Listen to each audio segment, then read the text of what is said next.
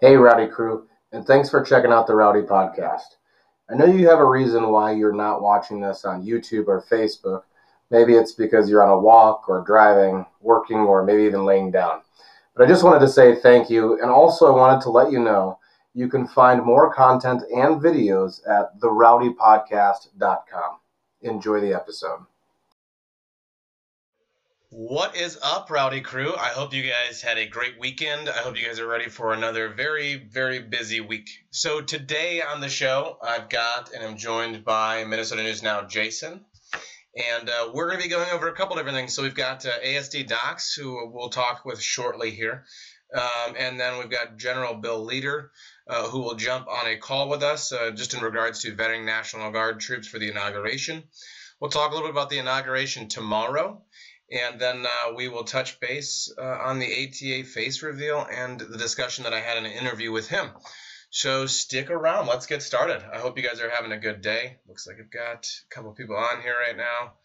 Uh, can you guys hear all right? Is everything, you guys hear okay?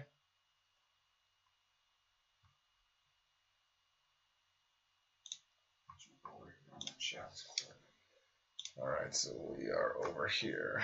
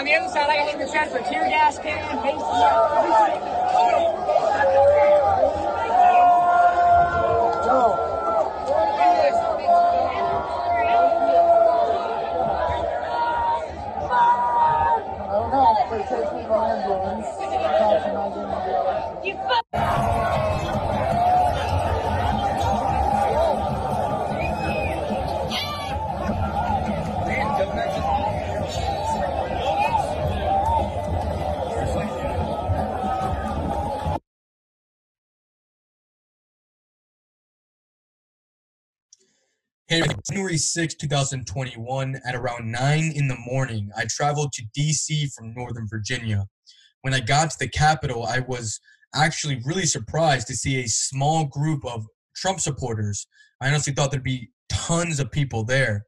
What I found out later is a huge group of those Trump supporters that I was expecting were actually at the Ellipse And for those of you that don't know what that is, that's what they call the 52 acre park south of the White House fence and north of Constitution Avenue in the National Mall in Washington, D.C. The reason for the clarification is because until that very same day, I wasn't even made aware that the ellipse is what that area was actually called. At 9:30 in the morning, I went YouTube live. Now at first everything seemed calm. I was probably I probably went YouTube live for about 20 minutes before my service kept getting interrupted. I asked people around me if they had service on their phones and it seemed that others were also having trouble with their phones. At the end of my live, I even made a comment about how calm everything seemed. Fast forward to 12 p.m. I went to go get food. I went to Potbelly's. It's about six to eight blocks away from the Capitol. I charged my phone. I got some water. And I just want to have a disclaimer for those of you listening and watching right now. I was very ill prepared for what was about to happen on this day. I had no battery pack. Uh, I don't. I didn't have an extra camera. Uh, I didn't. I never thought in a million years this would happen. Uh, 1:30 p.m. I saw a large group of pro-Trump supporters marching towards the Capitol. So while I was actually at uh, Potbelly's, I could hear uh, people chanting in the distance. Uh, I walked towards them, and that's where I saw the large uh, pro-Trump supporters marching towards the Capitol. At 1:52 p.m., I recognized a voice using a megaphone. It was none other than Alex Jones. At 1:54, Alex Jones starts urging people to go to the front of the Capitol. At 2 p.m., 2 o'clock p.m., yeah, that's when people started knocking down barriers. It actually being on the ground there. I don't know what other how what other people. I mean, I'm pretty sure what other people experienced, but what I experienced, it seemed that the police were letting people in. That's what it seemed to to me at the time. It didn't seem that there was any urgency or uh, going on in the moment. It it didn't seem unsafe, I guess, at that time. 2:06 p.m. Everyone starts pushing forward on the steps of, of the Capitol and they make their way in. Actually, in that video clip, I even say they're storming the Capitol. You see the sea of people uh, moving forward on the steps and that's when they stormed the Capitol. At 3 p.m., a woman is reported being shot and killed. We now know that was Ashley Babbitt. This is also around the same time that an order from Mayor Bowser came saying a curfew was put in place for 6 p.m. So the majority, the rest of the time that I was there, I was filming everything I could see all the way up until my phone had finally died. By 5:30 p.m., I managed to get myself out of Washington, D.C. Um, and that's what I saw. That's just a quick summary of the events that happened on this day. Back to you, Rowdy.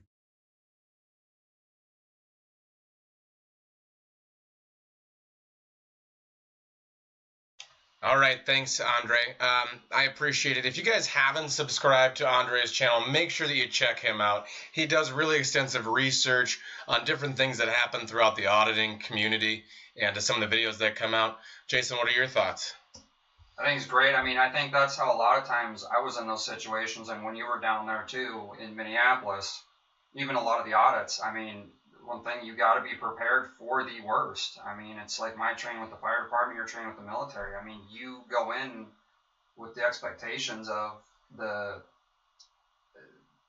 not being like that, and in a blink of an eye, you're in the middle of it. Yep, that's very true.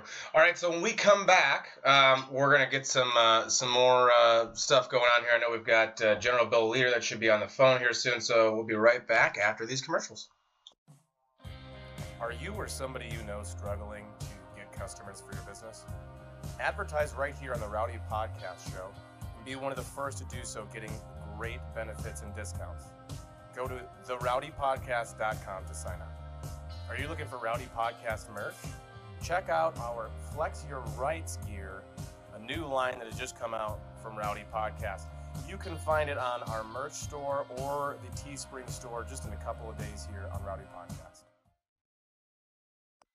Well, hey, Rowdy Crew. As I mentioned, I do have General Bill Leader, who's a retired general from the Minnesota National Guard, and I wanted to ask him some questions just regarding, you know what we're seeing in DC and the vetting of National Guard troops because he's obviously had a lot of experience leading troops and, and can give us some light on what may be going on and taking place there. So, sir, uh, did you want to just kind of touch base on on what your thoughts are surrounding vetting National Guard soldiers before they you know are involved in the inauguration and security uh, around that? Sure, I'd be happy to, John. Uh, obviously, this is a national special security event. Um, so anytime one of those is going on, um, there's going to be a, a, large number of people. So I think for this one, they've activated 25,000 guard guard members, which is only unusual because of the size. Mm-hmm. Um, I think Obama they had 9,000 at the time. But let's remember too that, that not all National Guardsmen have security clearances, so they're not already vetted. So I think a lot of people think that because they're in the Guard, they've already got security clearances and they don't.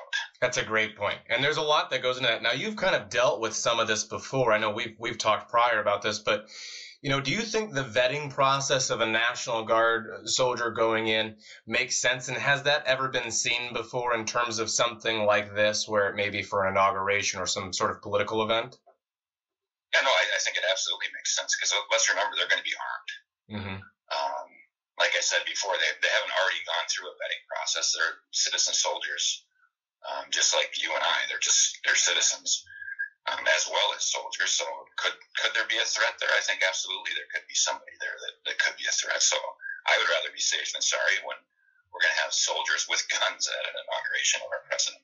Very true. And last question, I'll let you go. Um, another thing that a lot of people are talking about is the, the First Amendment and how this could affect a soldier. There's been arguments made by certain, you know, uh, veterans and things like that that, you know, when you don the uniform, you know, your political beliefs and all those things go away. What would we want to look for if it was actually something um, that may be wrong with vetting. You know, how do we look at those things and know, okay, everything's good right now, and this is kind of the way it should be, even though main, mainstream media isn't reporting it that way. Where would we actually want to start to to pay attention and, and be cautious if we're veterans and things like that? Well, again, I don't I don't know what they're doing specifically for sure. vetting them. Um, so I don't think we should be concerned at all that they're vetting our our, our soldiers. Um, and again, I'm not questioning their loyalty, their professionalism. Correct. Yep. Um, I, I just again think that when it's a serious situation like this, when we had the Capitol being assaulted, you know, just a week ago, uh, I, I, think we better be safe and we better be cautious. And again, that's why I don't have any problem doing doing this vetting. If awesome. I was in charge, I would vet them. Outstanding. Well, sir, uh, I appreciate your time. Jason, do you got anything for him at all? No, I'm good. Okay. Outstanding. Well, thank you, General Bill Leader. I appreciate it, sir. You bet, John. Take care. You too. Be safe. Bye. All right, so uh, you know, again, thank you, General Bill Leader, for uh, for jumping on the program today. Um, so, real quick, Jason, I mean, what are your thoughts on that in terms of you know, kind of looking into or investigating, um, you know, National Guard members and, and troops that are are going to be kind of stuck, making sure that this is a safe incident? I would have assumed they would have vetted these troops before. Yeah. I, I mean, I'm just when I heard about it. Of course, it got sensationalized on the news, and everyone's kind of up in arms about it. Anytime that you are in close contact, you should be vetted. You should know who your people are. I want to know who people are around me. I mean, when we go out and film, we had extensive conversations before that, so we could kind of vet each other. Well, and another another key point to that is that when you go in the military, number one, you're signing away a lot of your of your rights in a certain aspect. Okay, but the other part is too, you know, going into special operations, I had to do what's called an SF-86. Uh, it's just it's just you know an FBI background check, all this fun stuff. Um, but like General Leader said, if they're not already vetted in terms of that level of clearance, then that's something that needs to take place uh, in order to put them in you know that area or or on that detail. And as he mentioned, they've done it many times before. So um, I would add too, in my own personal opinion, I think um, you know if they were to start kicking people out of the military for their you know their beliefs politically speaking, who they voted for, if they start going through you know people's actual you know ballots that were cast mail-in ballots things like that prior to sending them in obviously those things would be a huge problem and something that should be should be shown to the, the country. But right now, just the general um, you know, check of hey, you know, do they have any affiliation with groups? Those are all things that they're normally and naturally going to do anyways. You can't be part of the KKK and be in the United States military. Period.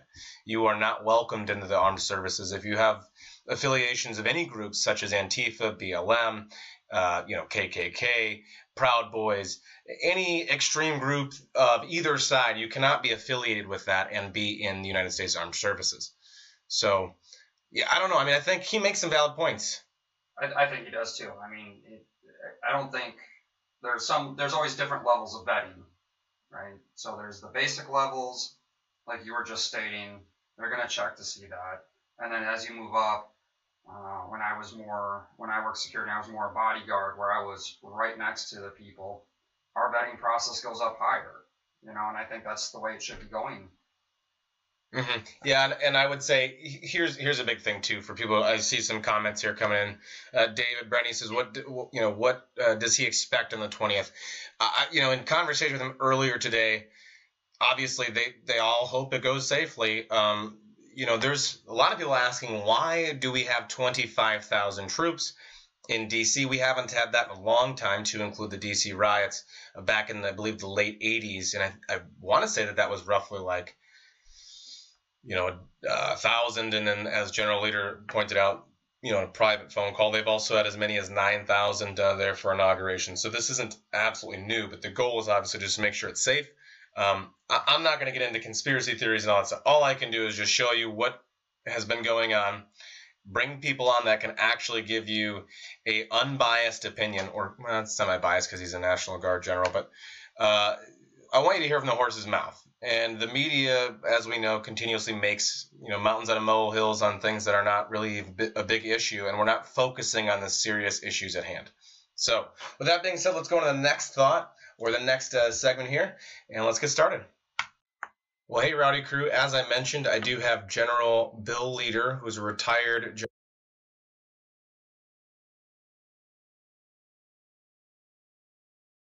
All right. So as I mentioned, why don't you say hi to everyone and explain to people what they are seeing?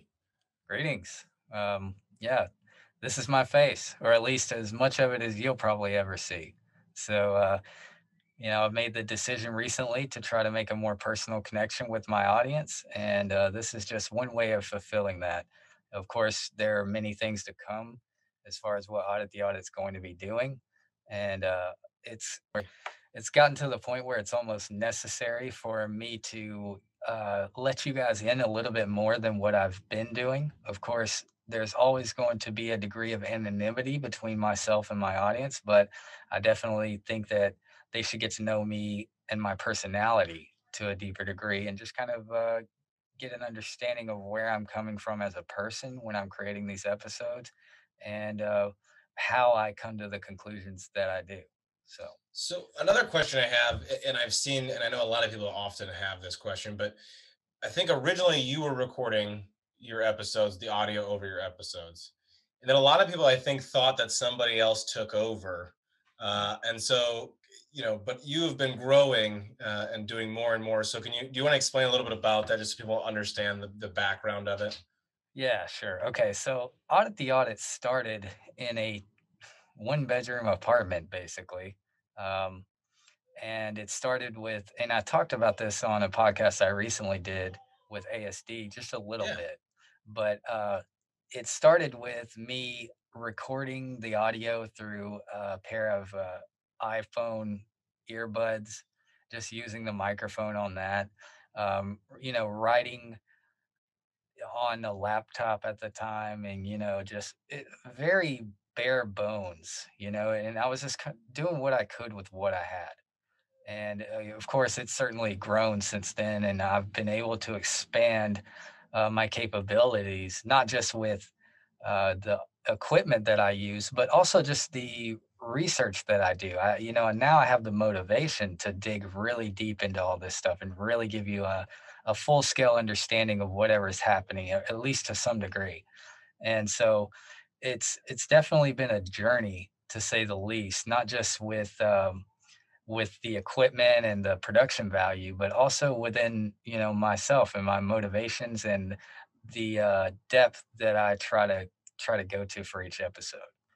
All right, so we do have you on here because I wanted to kind of talk to you about some stuff that I, I read on Reddit um, and some questions that had sparked some controversy. Now, this was around a national parks uh, incident that took place and you covered and released recently. So, do you want to go into what what took place in the episode, and then we can kind of get into some of the stuff we saw on Reddit? Yeah, I'll give you a brief summary. Um, there was a man who was essentially walking off trail at the uh, Petroglyph National Park in New Mexico, just outside of Albuquerque. Uh, he was caught by a National Park Service ranger who uh, tried to get his um, identification because he was, you know, clearly breaking the law. Uh, the guy refused, ended up walking further off the trail uh, to get to an opposite a trail that was on the opposite end of where they were standing. Um, the National Park Service guy followed him all the way. The guy gave him false information about his identity. His sister did as well. And it escalated to the point of the man being tased and taken to the ground and handcuffed. Ultimately, he was released. Him and his sister were released with three relatively minor citations. But uh, there was quite a bit of debate over whether or not the taser was warranted.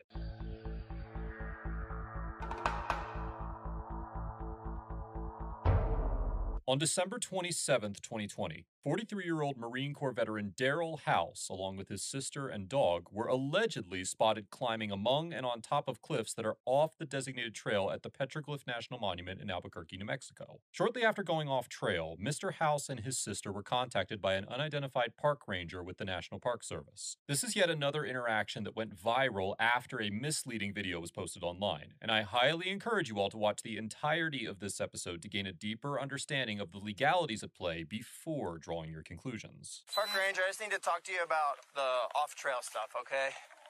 Um, you guys gotta stay on the trail, alright? Um, when you're up along the rocks and all that, that's super sacred to the tribes. They don't want anybody up there. And then we get a lot of graffiti as well, okay? What's that? We don't do that. We respect Okay, that's awesome. I'm just telling you the rules, okay? So, um, and also it's uh, really, really important not have pets off the trail as well. Okay, so even like right here, we're not on the trail. We really should be along the fenced-in trail area, trying to kind of let this get natural and revegetated again. Okay, does that make sense? Okay. Do you guys have IDs with you? I don't intend on writing any. Sir, you're not free to go right now. Hold on. Hold on. Hold on. Hey, bud, listen, you're not free. Do not, do not do it like this, okay? Please don't be like that. Please don't be like that. This is just a simple contact that is honestly a warning. I don't expect it being more than that, okay? So all I need, make sure that we haven't talked about it in the past. So let's don't go down that road? Mr. House tells the ranger that he does not need his identification and that he will not be providing it. It is important to recognize that the National Park Service is a division of the Department of the Interior and derives its law enforcement authority from Section 102701 of Title 54 of the United States Code, more commonly known as the General Authorities Act. That's just how, that's the only way the dispatch? All right. Thank you very much. I just need to clear with dispatch and then we'll be out of here, okay? Both Mr. House and his sister provide the ranger with a false name and date of birth, and the ranger informs the two that once he verifies their identity with his dispatcher, they will be free to go. After the ranger tells Mr. House that he is going to confirm his information with dispatch, Mr. House begins walking away from the scene, and the ranger and Mr. House's sister catch up to him once he gets back onto the trail. So let me get this straight. You'd like to escalate this contact into refusing to identify yourself, and then in which case you're going to be detained until I can ID you? I'm asking you if you do not want to identify yourself, I just need your full information. And if you don't want to ID yourself, I don't want to ID myself. Okay. So that would be refu- now. that would be refusing a lawful order. You understand that? And then you'll be detained until I can ID you. Do you understand that? Do, do you understand that?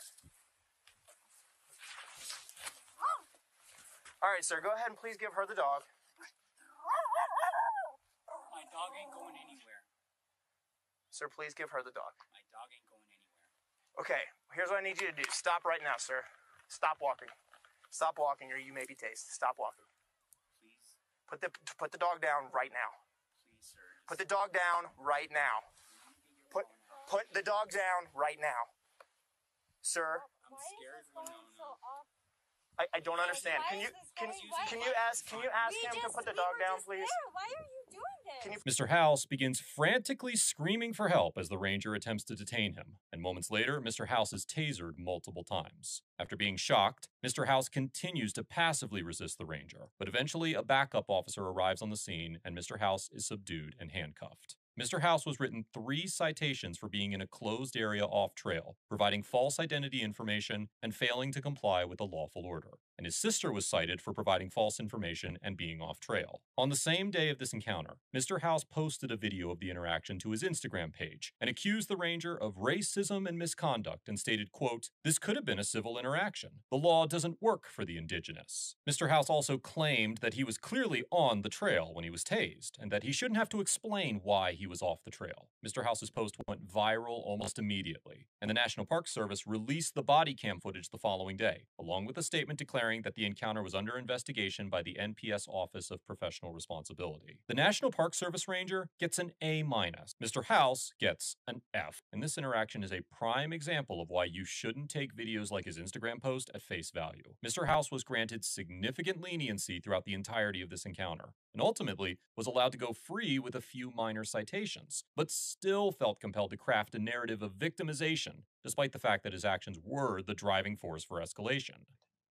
Okay, and so one of the, that's kind of one of the, the the things that we saw on Reddit. So, you know, with the National Park Service's manual, it talks about basically an escalation of force, and some were saying that you know this officer didn't necessarily have you know what was needed in order to use you know a taser or that level of force so that was kind of their argument of excessive force can you explain to people kind of the scenario and why it may be explained that that wasn't excessive or how a department would would necessarily look at that based off of their manual Yeah, so uh, the I believe I know the Reddit comment that you're referring to, and uh, they made the point that the National Park Service's law enforcement manual says that you know in order to make an arrest or an investigatory stop, if you can use a lower amount of force to make that happen, then that's what you should do. That's the gist of their policy, and a lot of people kind of uh, interpreted that to mean that just because the officer wasn't in immediate danger uh, you know, physical danger, that he shouldn't have deployed his taser there. But if you look at the entire incident uh, from beginning to end, including the footage that Mr. House, you know, uh, his sister filmed, the officer did follow that protocol for a majority of the interaction. And I will say uh, unequivocally that that officer uh, certainly had a lot more patience than many uh, you know officers that we see every day on on ATA and and every other police interaction on YouTube. Um, now, I do believe firmly that there's an argument to be made that that taser was excessive. Uh, you know, my personal belief, and I, I i've said this before. I said it on the Patreon, is that um, is is that I wouldn't have used a taser in that situation uh, if I was a police officer. Of course, I wasn't there in that moment, and I've never been a police officer. So there's a def- certainly a lot of psychological variables at play when you make a statement like that. So I'm not claiming to be an authority on whether or not he should have used a taser, but I can simply go by the information that I managed to acquire during my research, right? And which suggests that there's equally an argument to be made that, you know, Mr. House was doing actions that would constitute active resistance, which generally speaking, uh, does allow the use of non-lethal weaponry like a like a taser. So, although you know you could say that Mr. House screaming at the top of his lungs for help, which is what he did when he was confronted at the end by the officer, uh, you could argue that you know that wasn't necessarily a threat to the officer, but you also have to consider not just the fact that you know he was yelling, but also consider what he was yelling because he was yelling, Help, this guy's attacking me. This guy is tasing me. And neglecting to mention that it was an officer who was doing this, which adds a lot of variables to the encounter. That, for example, uh, if you imagine, let's say an armed citizen was standing at a, gr- a good distance away and he just sees a man attacking another man and he doesn't have the context that this is an officer trying to effectuate an arrest he may very well open fire or or something like that so i can definitely see how there's an argument to be made that that first uh, taser deployment was excessive and personally uh, i i kind of fall into that philosophy as well uh, I've, I've said this before on the the patreon that if I was the officer in that scenario, I have my doubts that I would have used my taser in that situation. But of course, I'm not an officer, and I I certainly can't be privy to all of the psychological elements that were at play in the moment. You know, who knows how I truly would have reacted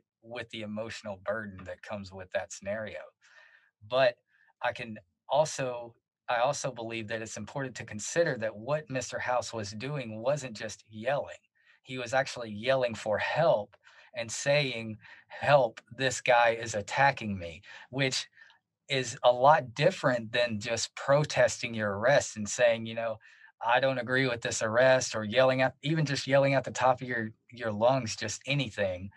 Uh, he was calling for help and inviting people to intervene, inviting people to react to his uh, his plea for help, which you know obviously creates a dangerous situation for everyone involved. So I could see how yelling for help could easily be likened to something like yelling fire in a theater or yelling bomb on a plane. You know, those kind of things are not it it's more than just someone yelling. It's all you also have to consider what they said when they were yelling. So I can definitely see how the department might conclude that that first taser was warranted just to prevent anyone else from becoming involved in the in the interaction. I mean, we're talking a lone officer here, f- uh, relatively far away from any kind of backup. I mean, he called for backup pretty relatively quickly within that uh, interaction, and it took them like 10 minutes to get there, roughly, you know, give or take. Yeah. So it's it's definitely you have to consider the disparity of force that's at play too. Obviously, the officer wasn't able to wrestle uh, Mr. House to the ground, right? I mean, we all saw that in, in the uh, extended version, at least.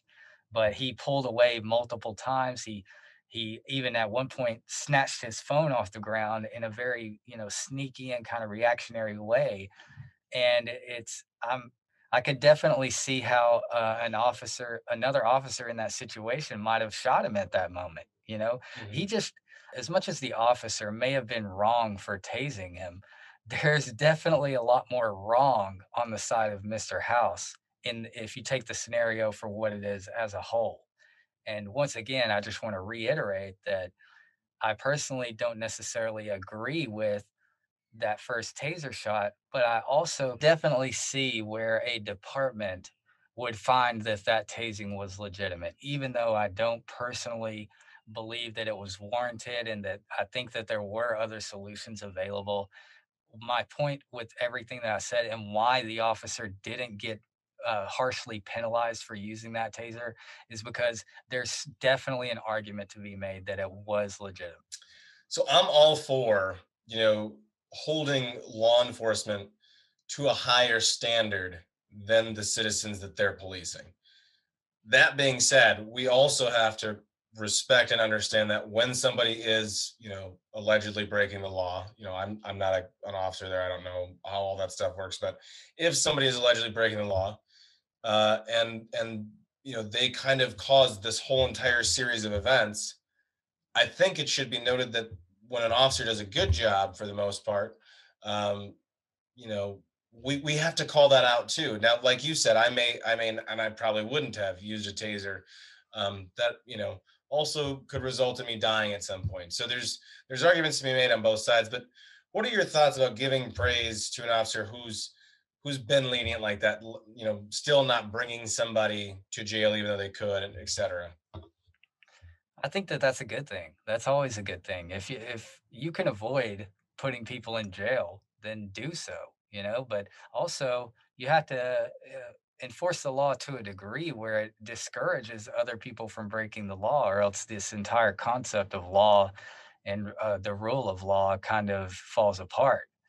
Especially when uh, you know you get to certain uh, you know, you and I were having a personal conversation about that the other day, and how it's it's important that the law be respected, if nothing else. Even if we're accepting the results of that as being unfair to a degree, or if you know something along the lines of that just doesn't shake out the right way, that's just the nature of any system, whether that be philosophical in nature or political in nature. It's that's the nature of all systems, and some people are going to get a bitter taste in their mouth from the way justice is served. And this is, you know, the New Mexico uh, incident is certainly one of those situations where it's difficult to say that you you can agree with the officer, but it's also impossible to say that you agree with uh, Mr. House's conduct. So you have to strike a balance there. And the officer did a great job of deciding not to make an arrest, even though that he had more than enough evidence to do so. So mm-hmm. I think a lot of officers would benefit from that type of leniency, not just in the courts, but also within their communities, you know, and interacting with the people that they interact with on a daily basis. Yeah, and I If you think can I think you're I think you're onto something with that, but but also, do you think do you think it would help if the community and, and if we in the auditing community kind of showcase some of these things and and gave credit where credit's due? I think it would help the movement overall.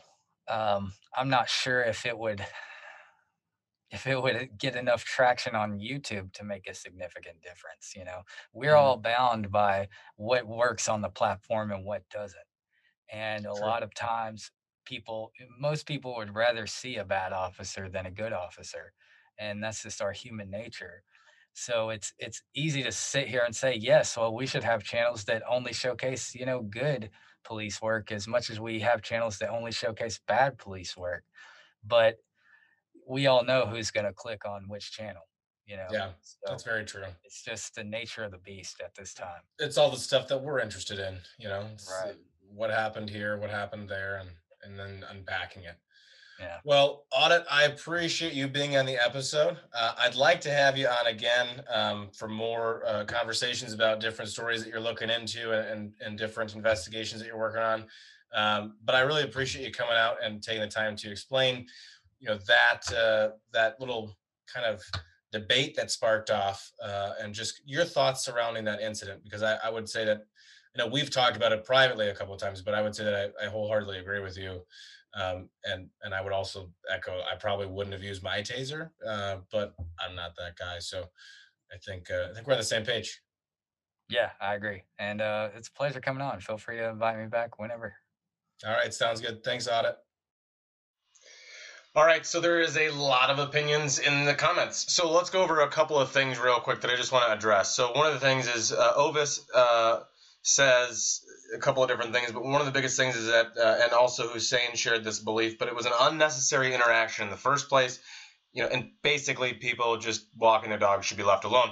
And while I completely understand that there is some innocence to this whole entire crime and the fact that it resulted and ended in a man being tased uh, on paper sounds terrible but we do need to look at the facts. This is why we like to carry cameras and why we tell you guys to film the police from start to finish. So the first thing i would say is this. You know uh, it's not about them knowing that they're breaking the law. There, there's over 10000 laws that are on the books and there's no way any of us can know all of them.